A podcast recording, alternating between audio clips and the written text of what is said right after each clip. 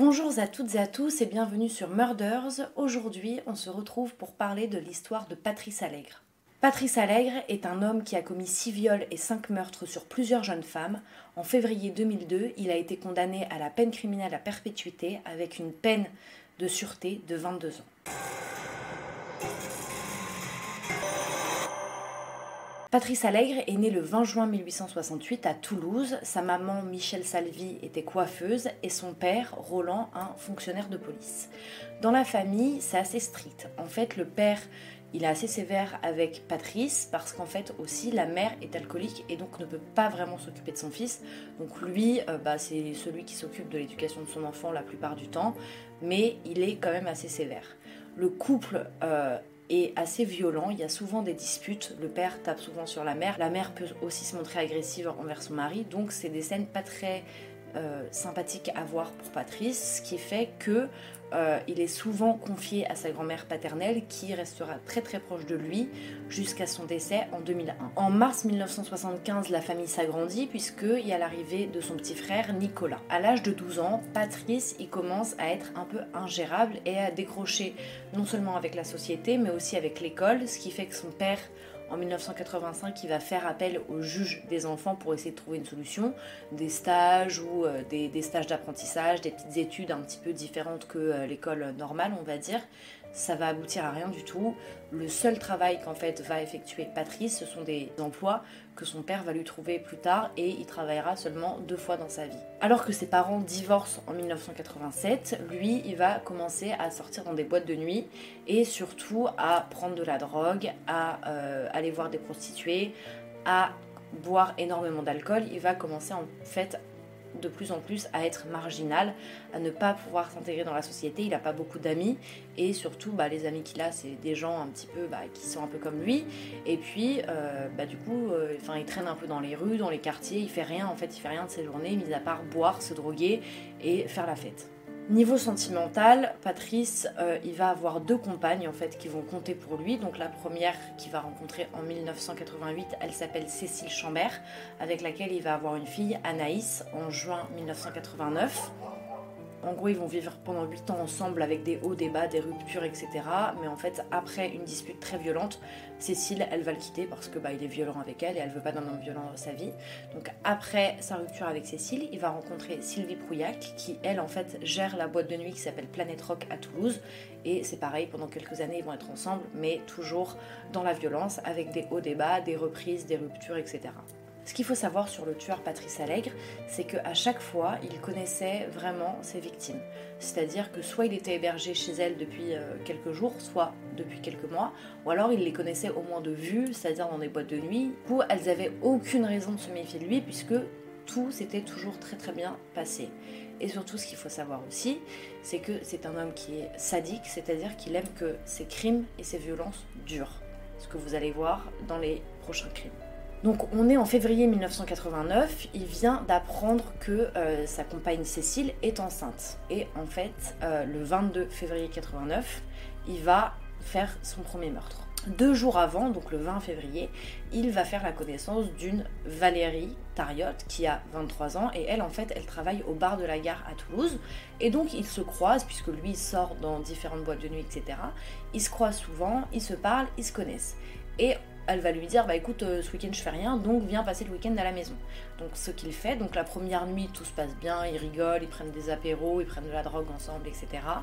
Et en fait c'est la deuxième nuit où il va voir coucher avec elle, qu'elle va refuser. Donc ce qu'il va faire c'est que il va l'étrangler. Elle soit elle décède, soit en fait euh, elle s'évanouit, elle perd connaissance et en fait il va la violer. Et une fois qu'elle va être morte, en fait, il va l'étrangler un bon coup pour que bah, elle décède.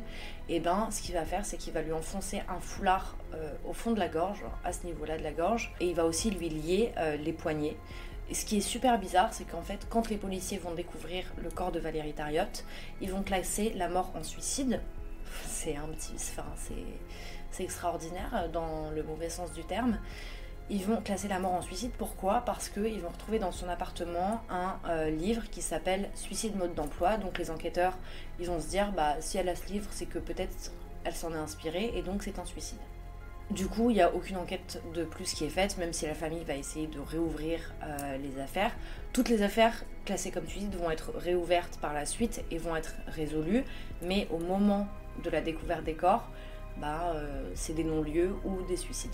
Son deuxième meurtre, ça va être dans la nuit du 24 au 25 janvier 1990. En fait, il est en voiture quand il va croiser Laure Martinet.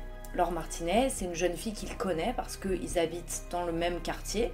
Je crois même qu'elle habite dans la cité euh, dans laquelle il a grandi chez sa grand-mère euh, paternelle. Donc il connaît très bien l'endroit puisque quand il va chez sa grand-mère, du coup, il la croise souvent puisqu'elle habite à l'intérieur. Et en gros, elle, elle sort énormément aussi. Euh, et lui sort aussi. Donc ils se rencontrent en fait dans la boîte de nuit, Voie 12 à Toulouse.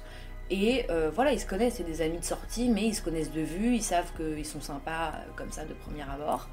Sauf que ça ne va pas se passer du tout euh, comme prévu puisque ça a assez mal tourné. En fait, un soir, il est en voiture, il la croise sur le bord de la route et elle lui dit ouais je vais chez mon copain, euh, voilà quoi. Et il lui dit bah écoute euh, si tu veux je peux t'emmener. Donc elle ne se méfie pas, ce qui est normal, donc elle monte dans sa voiture et en fait encore une fois il va essayer de la violer.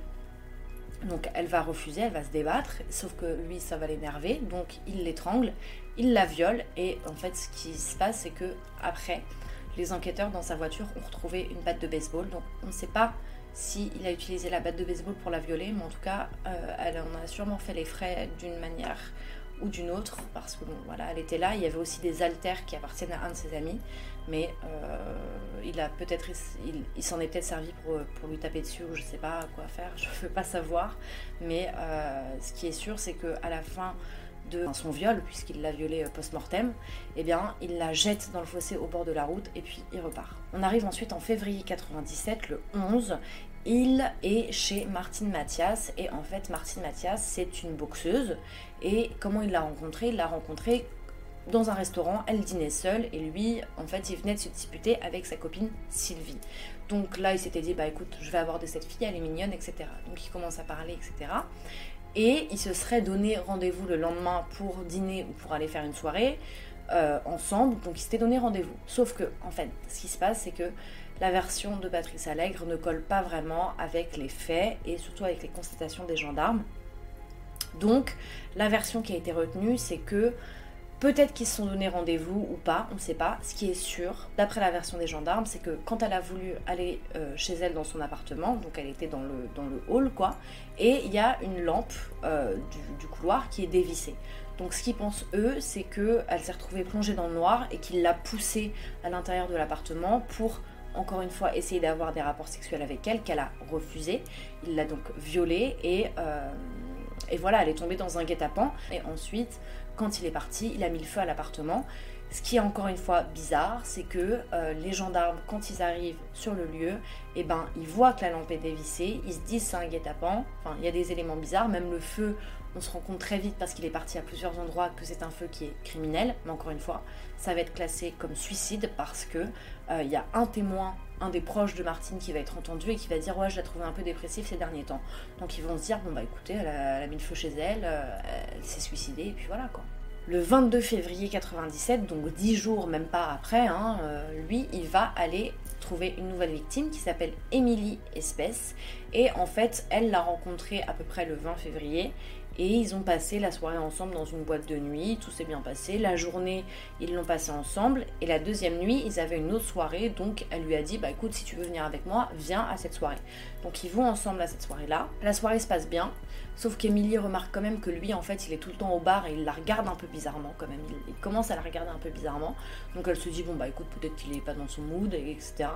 Et il est à peu près 2h du matin il décide de partir. Et Patrice tient absolument à raccompagner Émilie chez elle. En fait, dans la voiture, donc elle, elle est euh, côté euh, passager à la base, devant. Il va commencer à la toucher, en fait, euh, elle va le repousser. Et là, en fait, elle a dû se faire étrangler et tomber un peu dans les pommes, quoi. Et en fait, quand elle se réveille, elle se retrouve derrière. Elle n'est plus à côté de Patrice, elle est sur les sièges de derrière dans la voiture. Et en fait, elle se rend compte que bah, euh, elle est complètement dénudée, elle a plus de pantalon, elle a plus de culotte, etc. Qu'elle est pleine de sang. Lui, il va arrêter la voiture, il va euh, aller la violer, il l'étrangle, donc elle retombe dans les pommes. Enfin, ça a duré vraiment assez longtemps. Euh, ça a été comme ça pour toutes les victimes. Hein. Il les a jamais tuées d'un coup. C'est-à-dire qu'il les, il les étranglait pour qu'elles tombent dans les pommes. Et puis, il les violait, elles se réveillaient un peu, il les réétranglait. Enfin, c'est vraiment un gros pervers, un grand malade. Donc, euh, la pauvre Émilie, ça a duré plusieurs heures, ces scènes horribles dans la voiture. Il a dû reprendre un peu euh, conscience de quelque chose, je sais pas. Il s'est dit, je vais l'emmener chez des amis. Donc, un couple d'amis qui est, enfin, normal, quoi, un couple d'amis. Bon, quand ils arrivent, ils voient bien qu'Emily, euh, ça va pas trop. Je crois qu'ils vont inventer une excuse ou je sais plus quoi. Donc ils lui prêtent un truc pour euh, bah, nettoyer son sang parce qu'elle est complètement euh, défigurée, la pauvre. Hein. Elle a des œdèmes de partout. Enfin, c'est horrible. Et en fait, ce qui est horrible aussi, c'est que ils vont devoir dormir ensemble chez ce couple d'amis, dans la même chambre. Heureusement, il va rien se passer de plus. En fait, Patrice sera parti au petit matin pour euh, fuir. Il va fuir Toulouse cette nuit-là. Et elle, dès qu'elle va se réveiller, elle va être en état, elle va raconter tout ce qui s'est passé au couple d'amis, qui vont être euh, désespérés et très très choqués. Et elle va aller déposer plainte à la gendarmerie. On est maintenant en juillet 1997 et en fait ça fait plusieurs mois que Alain n'a pas vu sa sœur Mireille Normand. Donc qu'est-ce qu'il fait? Il arrive chez Mireille. En fait, ça fait depuis à peu près le 19 euh, juin, un truc comme ça. Donc ça fait plus de 15 jours qu'il n'a pas eu de nouvelles de sa sœur. Surtout qu'ils étaient censés faire un déjeuner de famille et que personne ne loupe jamais les déjeuners de famille, ou au moins tu préviens. Et que là, il n'y a aucune nouvelle d'elle. Donc il s'inquiète, il va chez Mireille, il trouve personne. Il trouve juste un mot en fait qui écrit Tu n'es pas là, je m'en vais, Franck.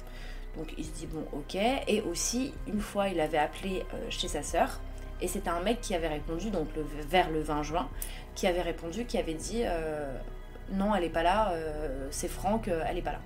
Un truc comme ça. Donc il s'était dit, bon, bah Franck, c'est peut-être son nouveau petit copain, ou c'est un ami qui est là, enfin bref, voilà. Donc il arrive chez sa sœur, et là, il voit toutes les affaires de sa sœur qui sont là. Il se dit, bon, bah il n'y a pas grand chose, enfin, la maison était un peu remuée, il y a des trucs qui ont disparu, mais il se dit, bon. Donc il prévient la gendarmerie, et en fait, ils vont aller dans le jardin parce que euh, Alain, donc le frère de Mireille Normand, a trouvé de la terre un peu remuée et un peu de cendre. Donc il se dit, ok, qu'est-ce qui s'est passé? Et il y a aussi une boucle de ceinture qui traîne à côté. Donc dès que les gendarmes arrivent, ils vont creuser sur 80 cm et malheureusement, ils vont tomber sur le corps de euh, Mireille Normand qui est nu, ligoté et bâillonné. Et euh, après, pendant l'autopsie, on va se rendre compte qu'elle est morte étranglée. Avec les investigations des gendarmes, ils vont se rendre compte que Franck et Mireille se connaissaient. Et parce que bah, ils parlent aux amis de Mireille qui disent bah oui en fait depuis le 16 juin il était hébergé chez elle. Donc euh, comme eux ils ont des photos des soirées qu'ils ont fait ensemble du peu de soirées qu'ils ont fait ensemble euh, ils donnent ça aux gendarmes. Et en fait les gendarmes vont aller un peu faire le coin et vont se dire bah et en fait il y a quelqu'un qui va leur dire mais il s'appelle pas euh, Franck il s'appelle Patrice Allègre. Et c'est grâce en fait à la découverte du corps de Mireille Normand que les gendarmes vont pouvoir faire le lien entre tous les autres crimes, parce que, bon, Franck, c'est Patrice Allègre, et du coup, ils vont pouvoir rentrer Patrice Allègre dans le fichier et voir d'autres euh, morts ou euh, des, euh, des meurtres qui sont classés comme suicide ou non-lieu, qui ont le même procédé que celui-là, et eh bien, ils vont pouvoir faire le lien, et puis voilà, quoi. Donc l'enquête en fait va prendre un tournant le 4 septembre. Pourquoi? Parce qu'on est à Paris cette fois-ci. Les pompiers appellent la 6ème DPJ parce qu'il y a un incendie en fait dans un immeuble et ils se sont rendus compte que au milieu de l'incendie, il y avait un cadavre, le cadavre d'Isabelle Chichery, une jeune femme qui a 28 ans, qui est en fait dans sa mezzanine. Les forces de l'ordre vont vite se rendre compte qu'il y a seul le meurtre qui est possible, hein. ils trouvent des empreintes digitales, etc. Et aussi qu'ils euh, vont faire des constatations que Isabelle Chichery a été étranglée et qu'elle a subi des viols et des tortures sexuelles qui ont duré encore une fois très longtemps, quasiment toute la nuit en fait. Hein. Et euh, Patrice Allègre, décidément, euh, il aime bien les objets il a utilisé une carotte euh, pour la violer et pour euh, sodomiser Isabelle Chichery. Donc c'est vraiment, enfin c'est un barbare ce type.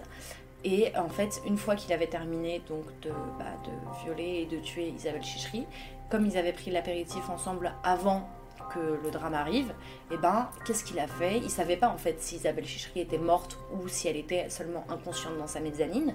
Il vérifiait jamais hein, si ses victimes étaient vraiment mortes ou simplement inconscientes. Si vous voulez, il prenait pas le pouls pour être sûr que elle est bien morte.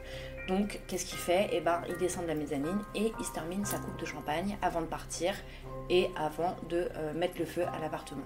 Et en fait, grâce à la meilleure amie d'Isabelle, ils vont se rendre compte que Patrice Allègre était hébergée depuis près d'un mois chez elle parce que Isabelle et sa meilleure amie avaient rencontré au cours de l'été en Espagne euh, Patrice Allègre. Et du coup, bah, de cette date-là au 4 septembre, ça faisait un mois qu'il était chez elle, quoi. Donc bon, c'est vraiment sordide. L'enquête commence vraiment le 5 septembre parce que Patrice Allègre, lui, il est en cavale et en fait ce qu'il va faire, c'est qu'il va appeler un ami d'une cabine téléphonique à Paris. Ce qui s'est passé, c'est que cet ami coopère avec les gendarmes. Donc l'ami, il a les gendarmes au téléphone, ils lui disent qu'est-ce que je fais si Patrice appelle? Ils lui disent, bah tu lui donnes une adresse, quoi. Enfin, tu lui donnes un lieu où il peut se cacher ou je sais pas quoi. Ce que Patrice lui demande parce qu'il est en fuite, hein, il est en cavale, le type, donc il lui dit, ouais, dis-moi, t'aurais pas une planque où je peux me cacher? Son ami lui donne euh, un de ses appartements qu'il a euh, près de Paris ou je sais plus trop où. Et du coup, il y va. Les gendarmes, eux, se préparent en civil. En fait, euh, ils sont en planque, donc il lui dit genre Patrice, tu viens à 18h à cette adresse. Les gendarmes sont un peu là avant, ils espionnent, etc. Patrice Allègre arrive et un des gendarmes monte avec lui dans l'ascenseur pour vérifier que c'est bien lui, etc. Et ensuite ils redescendent et c'est là que Patrice Allègre va se faire attraper, il va se faire sauter dessus. Hein même s'il ne va pas résister du tout, par la euh, section de recherche de Versailles. Donc, face aux éléments qu'ont les gendarmes, il va très rapidement avouer le meurtre d'Isabelle Chichery. Il va aussi euh, passer dans les mains des enquêteurs de Toulouse, puisque la majorité de ces crimes ont lieu à Toulouse, qui ont pu installer des bureaux dans euh, les locaux de la 6ème DPJ. Et les enquêteurs vont lui dire Ouais, est-ce que tu sais pourquoi tu es là? Et lui, va dire pour Martine. Sauf qu'à ce moment-là, les enquêteurs n'ont pas fait le lien du meurtre de Martine Mathias et d'Isabelle Chichery. Ou d'autres meurtres, parce qu'en l'occurrence, ils ont plein d'autres cas comme celui de Laure Martinet, mais pas celui de Martine Mathias. Donc il va avouer le meurtre de Laure Martinet parce qu'en fait un des enquêteurs va lui dire bah non c'est pas pour Martine c'est qui Martine? Donc lui il va se dire ok super j'échappe au meurtre de Martine et du coup il avoue celui de Laure Martinet. Sauf qu'en fait il y a un lieutenant Daniel Soukaz euh, le 2 décembre 97 qui va l'extraire de sa cellule. Pourquoi? Parce que Patrice Allègre ne supporte pas être enfermé et il ne parle pas en fait quand il est enfermé. Donc il va utiliser sa technique pour le faire parler, il l'emmène en voiture, il lui propose de boire du champagne, de fumer des clopes, il lui dit oui tu sais tu dois rentrer à 18h dans ta cellule mais moi je peux te ramener à 20h si tu veux, tant que tu me dis des trucs pour l'enquête. Si tu parles, je te fais des cadeaux, il n'y a pas de souci. Et cette technique va marcher, donc il va avouer le meurtre de Valérie Tariotte, dont la mort avait été classée comme suicide. Euh, encore une fois, alors qu'elle avait les mains attachées, des baillons dans la bouche et dans la gorge. Hein. grâce à l'équipe et au lieutenant Daniel Soukaz, eh bien, eh bien, Patrice Allègre va avouer tous les autres meurtres. Comme les enquêteurs ils sont persuadés que Patrice Allègre n'a pas tué seulement deux ou trois personnes, ils vont utiliser Anacrim. Donc ils rentrent, c'est un logiciel où vous rentrez toutes les informations sur l'affaire, sur euh, les modes opératoires, etc. Et en fait, le logiciel de lui-même fait les rapprochements avec des meurtres non élucidés ou classés comme suicides. Et euh, évidemment, ils vont ressortir les meurtres non élucidés ou euh, classés comme non-lieu des autres victimes de Patrice Allègre. Après avoir utilisé euh, le logiciel Anacrim, ils vont créer en 2000 une cellule qui s'appelle Homicide 31. C'est une cellule consacrée à Patrice Allègre où 8 enquêteurs vont travailler sur les affaires dans lesquelles Patrice Allègre pourrait être impliqué. Il faut savoir qu'au total, 191 cas de meurtres non élucidés ou classés comme suicide ou quoi, vous remontez, mais les enquêteurs vont en réouvrir seulement 10, ce qui est déjà euh, quand même pas mal. Donc bon, euh, on ne sait pas, il y aura peut-être prochainement des suites sur ces morts euh, non élucidées. Je sais pas, j'espère. Pour les familles, ce serait bien qu'il y ait enfin un coupable ou quelque chose quoi. Donc le 11 février 2002, Patrice Allègre, il est envoyé devant la justice pour 5 meurtres et la tentative de viol sur Émilie Espèce. Et le 22 février 2002, il est condamné à la réclusion criminelle à perpétuité, assorti d'une période de sûreté de 22 ans. C'est tout pour l'histoire de Patrice Allègre, j'espère qu'elle vous aura plu et en attendant, on se retrouve dimanche prochain à 20h pour une nouvelle vidéo sur Murders.